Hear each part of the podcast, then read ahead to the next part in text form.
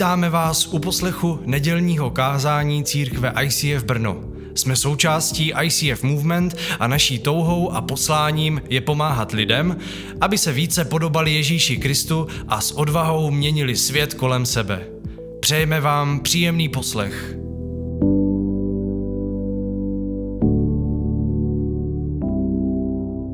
Takže krásný večer. Eh, my dneska končíme eh, téma, které jsem začal, když se začaly dít, že ty události v Izraeli a člověka, který čte Bibli, tak samozřejmě všechno, co se týká Izraele, tak ho zajímá, protože eh, prorokováno je, že jednoho dne bude obložen, obležen celý Izrael, celý Jeruzalém, že nepřátelskými vojsky a přijde pán ze Sionu, který jako vysvoboditel a vysvobodí svůj lid a tak dál. A ty proroctví se pořád ještě nenaplnily, že někteří vykladači říkají, že už se to naplnilo v době, kdy byl Jeruzalém zničen zničený eh, kdysi dávno římskou armádou, že když tam Tiberius eh, vstoupil a pobili, udává se až jeden milion židů, kteří zahynuli kdysi v Jeruzalémě a to by se dalo na to přirovnat sice ty předpovědi, ale pořád tam chybí ten jeden bod a to je, že přijde vysvoboditel ze Siona a přistoupí k tomu, aby zachránil svůj lid a nastane teda to boží království. A to, jak víme, tak se nestalo. Takže proto my víme, že ty předpovědi jsou pořád ještě před námi a vždycky, když se začne něco takového dít, tak my křesťané vždycky jsme, jsme připraveni eh, sledovat. A jsou dva extrémy, že jeden extrém je, že to vidíme, že se to stane za týden a druhý extrém je, že si myslíme, že se to nestane nikdy a my musíme být někde uprostřed. My jsme zjistili, mluvili jsme o tom tři neděle teď za sebou, zjistili jsme, že podle nového zákona, z toho, co říká Ježíš, nelze zjistit konkrétní datum, kdy Ježíš přijde, to je jasné. Potom jsme druhou neděli mluvili o tom, že je to ale spojeno právě s Jeruzalémem a s, Izraelem, to znamená tam s tou zemí, že ta země je tí, tou bránou věčnosti, že tam někde, kde byl ten ten král, který se stal věčným králem, tak tam jednou to město se stane věčným městem, takže tam někde se stanou události, které směrují na věčnost. A minule jsme mluvili o tom, že když Ježíš přijde, tak už nepřijde jako ten služebník, který jede na oslíku, ale přijde jako král, který jede na koni, jako soudce celého světa a ten bude odměňovat a trestat tak, jak to měl udělat už kdysi dávno, když, když byl skříšený, že? A sundali ho z kříže a on vstal z mrtvých, tak měl víc hrobu a měl začít trestat a soudit, ale Bůh ve své moudrosti se rozhodl, že bude myslet i na nás, na Slovany, na Germány a na všechny ostatní lidi celého světa. Rozhodl se, že nechá celou země kouli naplnit lidmi, až k prasknutí, což už se blíží teďka, že? Až dokud země nebude skoro kolabovat, tak bude plná lidí, aby Bůh všem lidem, kteří se narodí, dal možnost slyšet tu dobrou zprávu a projít do toho, do toho okna nebo do toho dveří milosti. Ale my, když se samozřejmě mluvíme o konci světa, o příchodu Ježíše, tak nás na tom vždycky záleží, zajímá jedna věc a to je, a co já, že? Co my vlastně, co, kde my budeme v tom druhém příchodu, co vlastně církev, kde vlastně církev je, když, to, když mluvíme o druhém příchodu. Pojďme se podívat do skutky, na skutky první kapitola, ty jsme četli každou neděli, sedmý, osmý verš. Ježíš jim odpověděl, není vaše věc znát časy a doby, které si otec ponechal ve své pravomoci. Řekl svým, svým apoštolům, když se optali, teď přišel ten čas, kdy se staneš tím králem? A on řekl, to není vaše věc vědět, kdy se to stane. Ale vy přijmete moc Ducha Svatého, přicházejícího na vás a budete mými svědky v Jeruzalémě, v celém Judsku, v Samaří, až na konec světa. A oni si říkali, wow, jak tohle bude dlouho trvat? Rok, dva, pět, dvacet a ono to trvá dva tisíce let.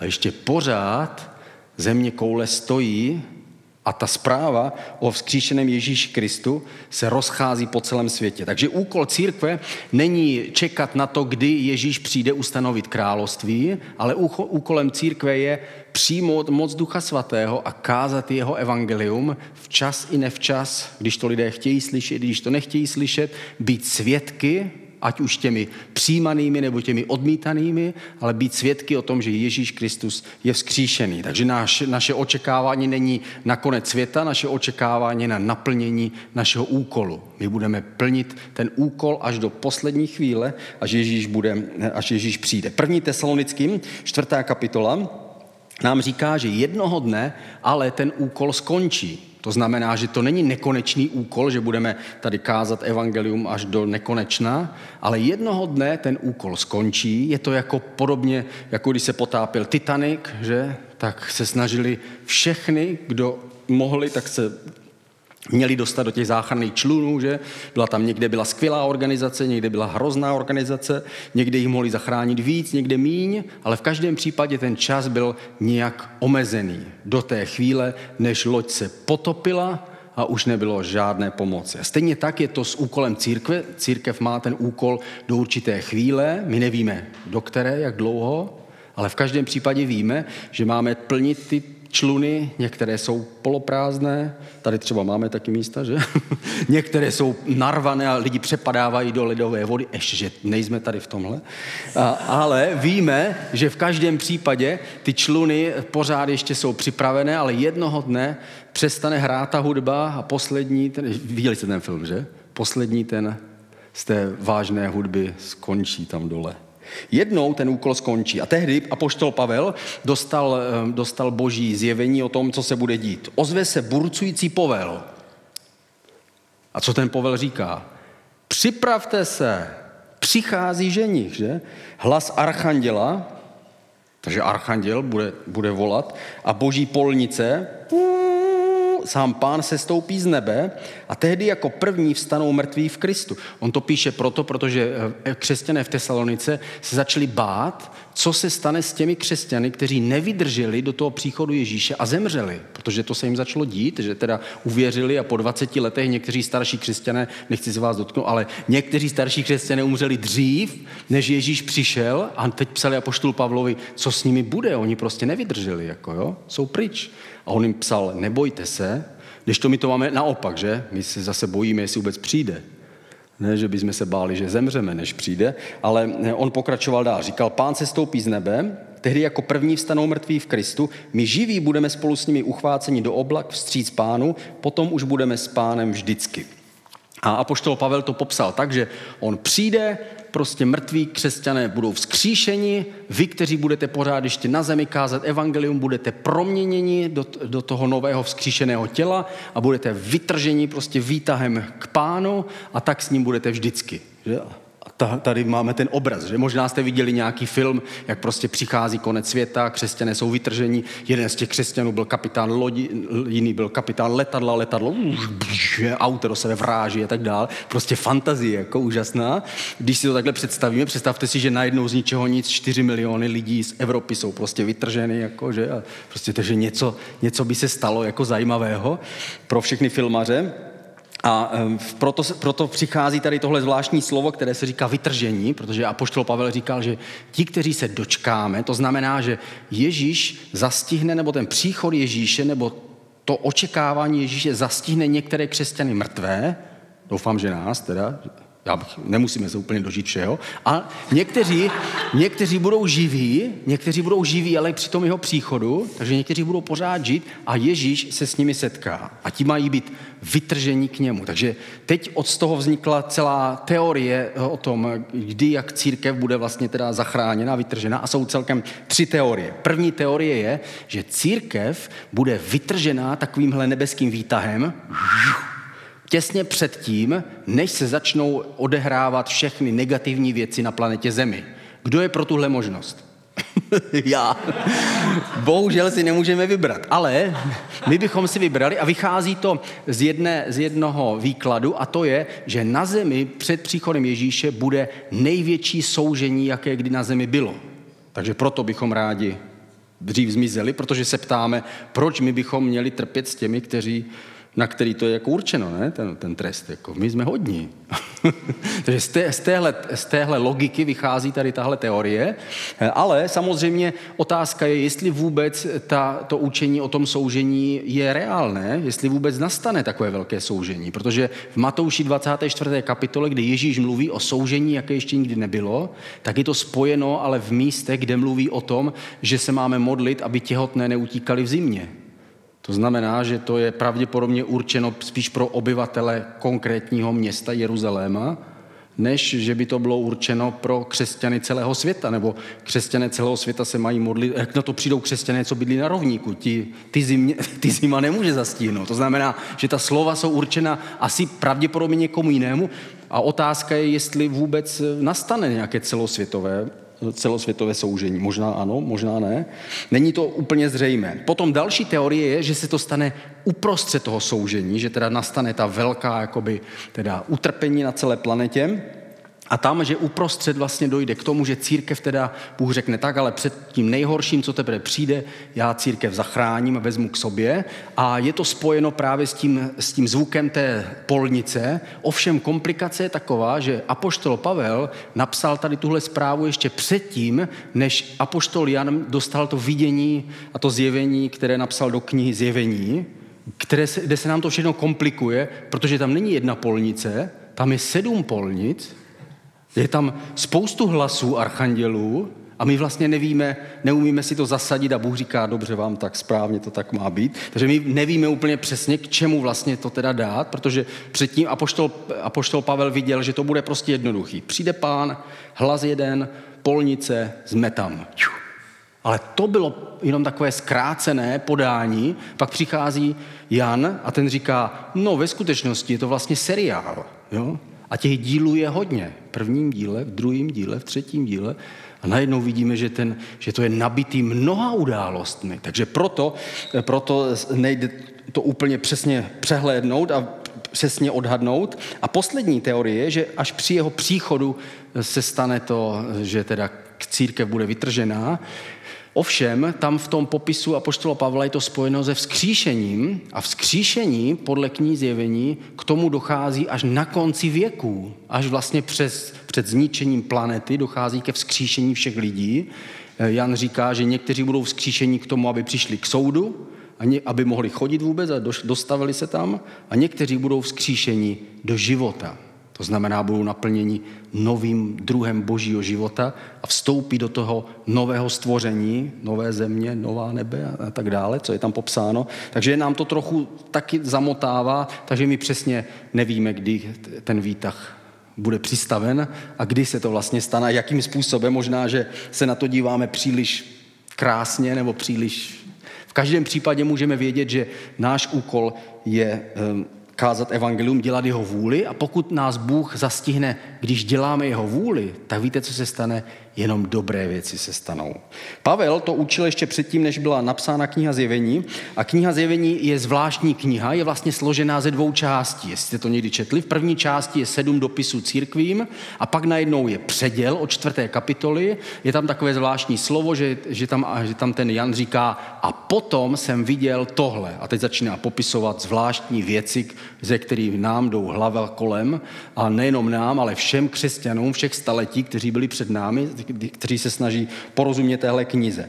My přesně úplně nevíme, O čem to je, ale ta první kapitola je, je tam sedm dopisů církvím, které byly skutečné církve v dnešním Turecku kolem, kolem Efezu, tak to byly skutečné církve, které tam, které tam byly, které tam existovaly. A tam v těch knihách, v těch dopisech vystupuje Ježíš jako pán církve, který mluví k církvi, ale od čtvrté kapitoly je předěl, najednou se o církvi už nemluví, až do konce knihy, církev mizí úplně z té knihy, dokonce mizí i Ježíš, pán církve. Od té chvíle, od čtvrté kapitoly, je tam jakoby jiný Ježíš a ten Ježíš je beránek, je nazvaný jenom beránek, potom do konce knihy zjevení je nazývaný jenom beránek. A to nám spojuje ten závěr, ten konec knihy zjevení nám to spojuje až se starým zákonem, protože Ježíš byl beránek, že? Podle podle Mojžíšova zákona, takže nám to spojuje vlastně to staré s novým a my si v tom jsme nejistí, kde, kam teda ta církev se ztratila co se vlastně stalo po té třetí kapitole, kde to je. Tam zajímavé, že tam je, najdeme v knize zjevení sedm dopisů církvím, najdeme tam sedm pečetí, které láme Ježíš, když otevírá knihu smlouvy, potom je tam sedm polnit, když nastupuje na, na ten trůn jako král a nakonec je sedm číší božího hněvu, které Bůh vylévá, že hříchy za celou existenci lidstva vylívá ty splašky zpátky na zem a, a, a padá, to, padá to lidem na hlavu. A těch je taky sedm A víme, že sedmička, sedm, sedmý den, byl ten den ve stvoření, kdy Bůh odpočinul. A sedmička je vlastně dokončení božího díla. A víme, že se, co je sedmé, tak znamená, že to směřuje do věčnosti, je to dokonalý boží úmysl. To znamená, když se podíváme na sedm, sedm listů, sedm dopisů církvím, tak bychom se na to mohli podívat, že to je jakoby takové rozloučení se z církví. Je tady sedm dopisů, je to jakoby, jakoby Ježíš říká, tak a teď na těch 2000 let vám dám takových sedm rad. Podíváme se, jakých sedm rad tam bylo. Je to jako když někdo odjíždí na tábor a už odjíždí z nádraží a maminka ještě na něho volá. A nezapomeň. A doplňte si. Ne, že si zase rozsedneš tatranky, nebo ne, že zase přijede, že všechny ponožky budou čistý. prostě nějaký důležitý rady, které dávali, nebo jako Lotrando říkal, že? A nepracuj. prostě všechny důležité rady na konci, tak tady je možná vidíme v, v sedmi dopisech. A jsou tam tady tyhle, čtyři, těhle sedm rad. První církvi radil Ježíš, čiň pokání a získej první lásku. První církev byli ti, kteří ochladli z první lásky. Říkali, to už známe jako všechno. Stavím se občas. Druhý říká, neboj se. To jsou ti, kteří byli pronásledováni pro víru a kteří to měli opravdu těžký. Ježíš je, upozo- Ježíš je povzbuzoval a říkal, neboj se, zvládni to až do konce. Druhá výzva, nebo třetí, je zbav se špatného učení, to znamená pozor na ty, kteří ti řeknou, to je v pohodě, můžeš si ve skutečnosti dělat, co chceš, na tom vlastně nezáleží. Další, říkali, eh, další rada byla zbavste se hříchu, to znamená dej si pozor na svůj život. Další výzva, probuď se, tohle bylo ta nejhorší církev, že? Probuď se, tvé skutky nejsou naplněny. Je to jako kdyby Ježíš říkal, kontroloval jsem tvoji přihrádku a tam není nic. E, co děláš se svým životem? Pro koho žiješ? Pro co žiješ? Vždyť máš přece ukládat tady ten poklad, je v nebi. Máš dělat ty boží skutky. Víš, co po tobě Bůh chce? Děláš to? A tohle byla ta církev, které říkal, probuď se, vždy ty jsi úplně usnul. Předposlední je, drž si to, co máš. Tohle je ta pozitivní církev, která, o které Ježíš řekl, výborně, ty jsi vstoupil a jednáš správně, takže to drž. A poslední, to byla ta církev, která byla vlažná a, řekl, a která si myslela, že všechno má a všemu rozumí a všechno má. A, a on jí řekl, ne, ne, nemáš nic. Pokud si myslíš, že máš všechno, tak nemáš nic. Buď pokorný, zbožný a staň se horlivým znova. A teď, když se podíváme na těchto sedm, sedm výzev, možná, že to je sedm rad, které, které Bůh nám dal na závěr z církve, a my se možná v každé chvíli svého života vejdeme na některý řádek. Který řádek je pro tebe aktuální teď? Neboj se, to projdeš. A nebo drž to, máš, jsi na tom dobře. A nebo buď pokorný, a nebo probuď se, začni něco dělat pro mě. V každé, v každé oblasti našeho života, v každé chvíli našeho života se můžeme s jednou z těch sedmi rad stotožnit. Pravděpodobně každý z nás během svého duchovního života projde různými obdobími, kde k nám promlouvají různé rady. A někdy to je čiň pokání, dej se do pořádku, někdy to je drž to, jedeš dobře, ale v každém případě tyhle výzvy s námi jdou. Ježíš víme, že přijde, až přijde, když přijde, tak potrestá a odmění. To, to, tím jsme skončili tu minulou neděli, že je tam napsáno, že on a s ním přijde ta odplata, to znamená ten trest, a s ním přijde ta pochvala. Je to jako do dětského pokoje. Slyší tam rachot, nejprve tam zavolá, já tam přijdu, jestli se nesrovnáte, Chvilku je ticho a pak znova se ozve rachot a už se tam i něco bouch, už tam někdo brečí dokonce, takže tam vstoupí otec, otevře dveře a někdo bude potrestán a někdo bude odměněn. A stejné to je s příchodem Ježíše. Ježíš otevírá dětský pokoj a zjistí, že to není dětský pokoj, že to je horor, že tady nevylili kafe, ale prolili něčí krev. A takže Ježíš přichází, soudí, že všechno, všechno násilí, odmítá všechno, všechno zlobu, všechno zlo. Eh, naše odměna, na, když přijde Ježíš k nám, tak my víme, že nás nebude soudit podle našich skutků, protože jsme se spolehli na skutky Ježíše. Takže my řekneme, ne, ne, Ježíš, Ježíš a jeho milost nás zachrání od toho, aby on, eh, aby on soudil naše skutky. 1. Korinským 15. kapitola, 35. až 37. verš, je tady krásný obraz toho.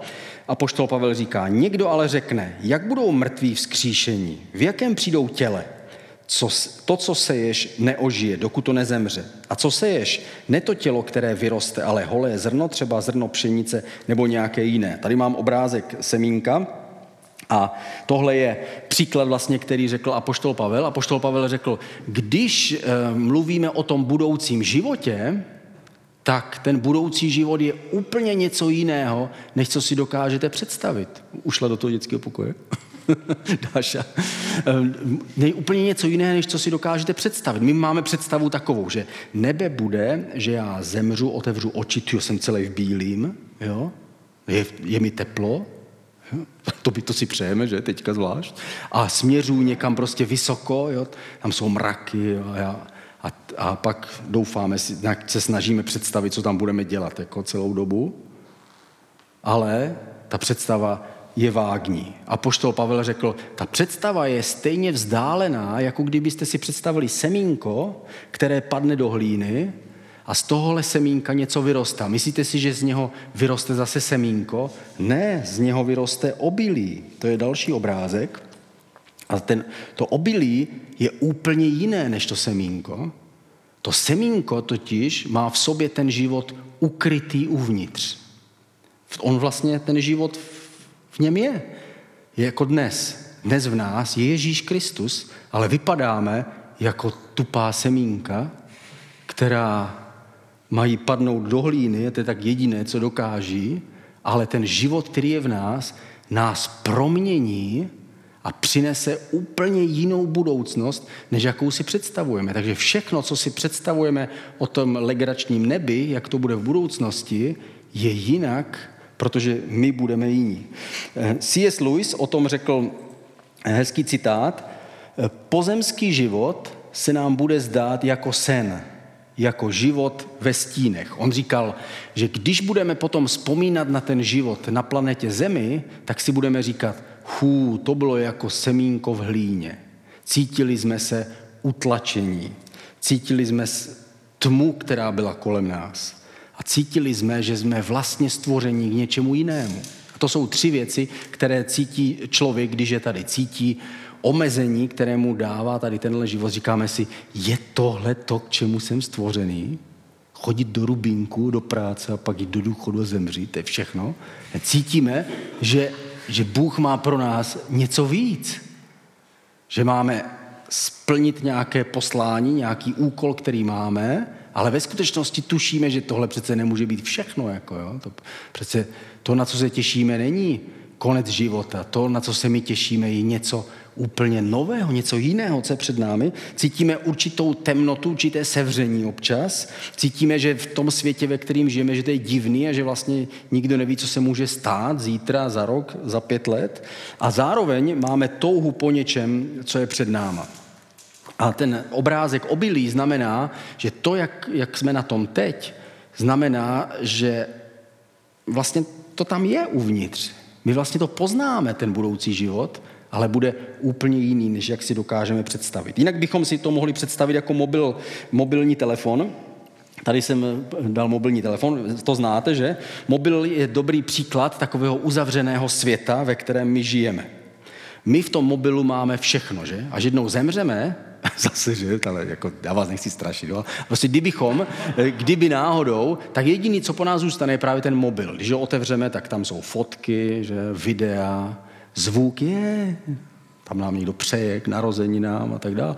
My, my tam vlastně máme sami sebe. My jsme, jakoby ten, jsou naše vzpomínky, jsou v tom mobilu. Znáte to, jak vám to připomene, jako hele, fotka před pěti lety. je, to jsem ještě byl škaredý, teď už jsem krásný.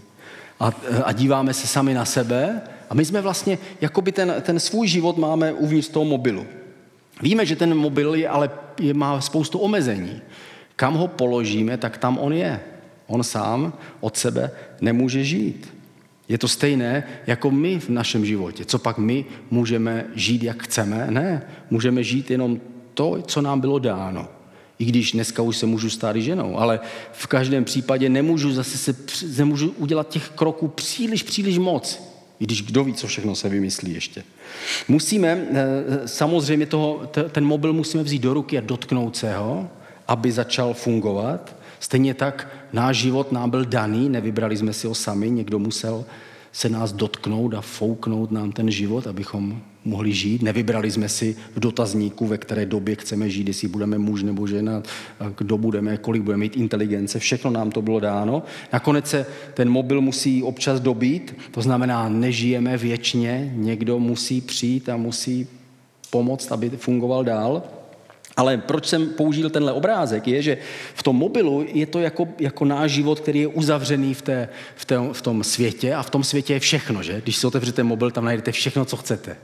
Hů, tam je spousta věcí. Ale mimo ten mobil je toho ještě daleko víc. Když leží ten mobil na stole, tak kdyby někdo dokázal ten život z toho telefonu vyndat ven, tak ten, ten kdo by byl vytažen, tak by zjistil, že, že, že kolem toho mobilu je daleko víc prostoru. Je tam celý stůl, který je větší než ten telefon. Pak by s hrůzou zjistil, že to je celá místnost.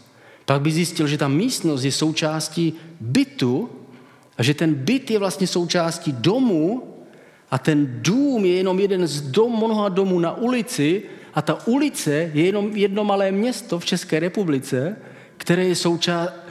A začíná se to kupit a kupit já jsem si to spočítal, kdybychom chtěli během jednoho, každý, kdybychom chtěli během svého života navštívit všechny vesnice a města v Evropě a všude strávit jenom jeden den, včetně cesty a včetně pobytu eh, na tom místě, tak by nám to trvalo 6900 let, než bychom navštívili všechny vesnice a města v Evropě. Kdybychom to chtěli udělat na celém světě, tak bychom, tak bychom na to potřebovali 48 tisíc let, když bychom chtěli navštívit všechny vesnice a města. Představte si, že byste se stali pány země koule, pastor země koule, a pastor země koule se musí pozdravit ze všemi.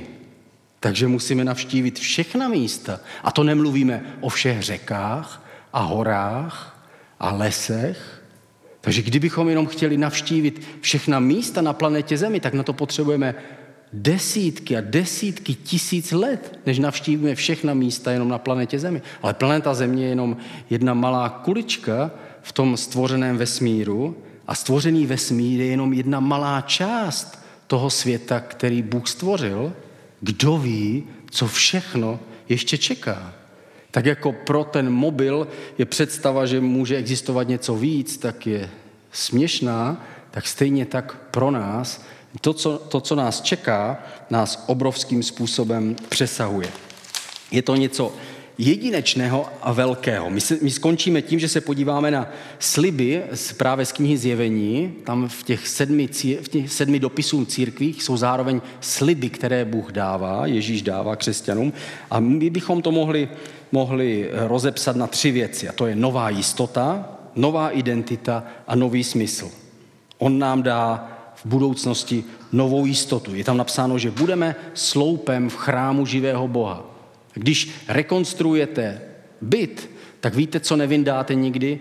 Sloupy nikdy nevyndáte. Ty tam vždycky zůstanou. Takže je to slib, že my vždycky už budeme s Bohem na pořád. Budeme zapsáni v knize života. Je to jako když vezmete eh, občanský průkaz a cítíte se dobře, přečtěte si svoje jméno a cítíte se špatně, ale to jméno se nemění, je tam pořád stejné, tak stejně naše jméno bude vždycky napsáno v knize života. Dává nám to jistotu té budoucnosti. Pak je tam napsáno, že nezemřeme tou druhou smrtí, která má navěky oddělit člověka od Boha. A je tam slib, že ti, kteří budou věrní Ježíši až do smrti, nezemřou tou druhou smrtí, ale budou žít. Nová identita znamená, je tam, je tam napsáno, že ti, kteří budou věrní, budou jíst ze stromu života, ten, ze z toho stromu, ze kterého nebylo dáno jíst Adamovi a Evě. A to znamená, to je obraz toho, že do nás vstoupí ten věčný život. Je to jako když vám někdo dá jablko a vy ho sníte, už ho nikdy nemůže dostat zpátky. No tak může, ale nechce. A stejně tak, tohle je obraz toho jídla ze stromu života. My ho sníme a ten boží život už s námi, z nás nikdo nemůže vzít. Podobný obraz je tam, že budeme jíst skrytou manu. Ježíš je ten chléb života. Jeho my přijmeme, on je ta skrytá mana, on je ten nebeský chléb, který přichází, on sám vstoupí do nás a promění nás ke svému obrazu. Dokonce je tam napsáno, že dostaneme jítřní hvězdu. Jsem si představoval, jak dostaneme jítřní hvězdu, ale znamená to, že eh, tma bude poražena v našem životě, stejně jako jítřenka, že ta planeta Venuše, která je druhý nejzářivější, eh, nejzářivější eh, bod na, na obloze mimo měsíc, tak tahle jítřenka zazáří a přinese nový den. Můžeme si být jistí, že ten nový život bude jiný. A dokonce budeme mít na sobě jménom Boha, je tam napsáno. To jsem si představoval, jak budeme mít všichni vytetovaní tady nápis Bůh v různých jazycích, ale neznamená to tady tohle. Znamená to, že, když, že se nám stane to podobné to, co se stalo Ježíši. Když Ježíš byl vzkříšený a ukázal se svým učedníkům, oni ho nepoznali, když se na něho dívali. A stejně tak, když se na nás budou dívat v tom budoucím světě, tak budou vidět samotného Boha, Bůh sám se na nás bude odrážet a ten, kdo nás podná, tak pod... to jsou boží velvyslanci, kteří přichází od něj.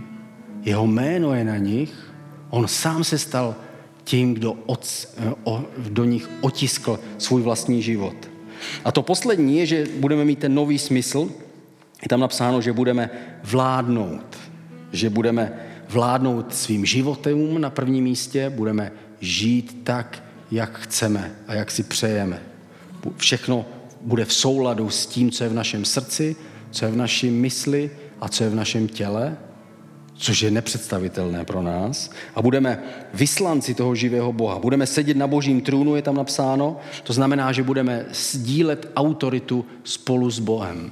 Že on svou autoritu dává nám. Je tam ten obraz, že Ježíš říká, tak jako já jsem se posadil na trůn svého otce, tak vy se posadíte na můj trůn. A my říkáme, tam musí být hodně trůnů, ale je to obraz toho, že on sám nám dá svoji autoritu. Takže kde se objevíme, bude to jako kdyby tam byl sám Ježíš.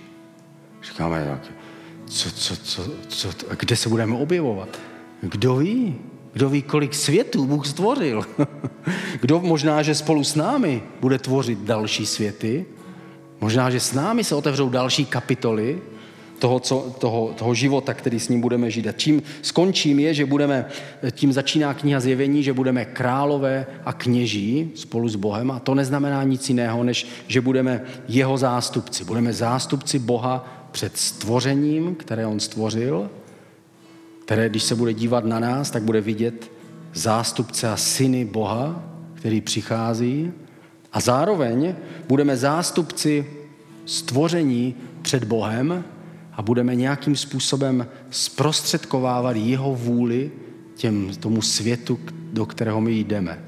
Co všechno to znamená, nevíme, proto Bůh použil ty zvláštní slova jako otec a syn, jako beránek, aby nám pomocí symbolu ukázal, že to, co se bude dít, tak bude něco překrásného. To znamená, že se spojí náš život společně s Božím a jeho vůle se bude dít skrze nás v tom budoucím světě. To je důvod, proč Bůh stvořil planetu Zemi, proč stvořil nás v těchto hrozných tělech, které se rozpadají, zuby vypadávají, chlupy rostou, kde nemají. Prostě všechno časem funguje jinak, než jak by mělo, ale jednoho dne odejdeme jako to semínko, které padlo do té hlíny a to, co povstane, tak bude ten jiný život a jiný druh života.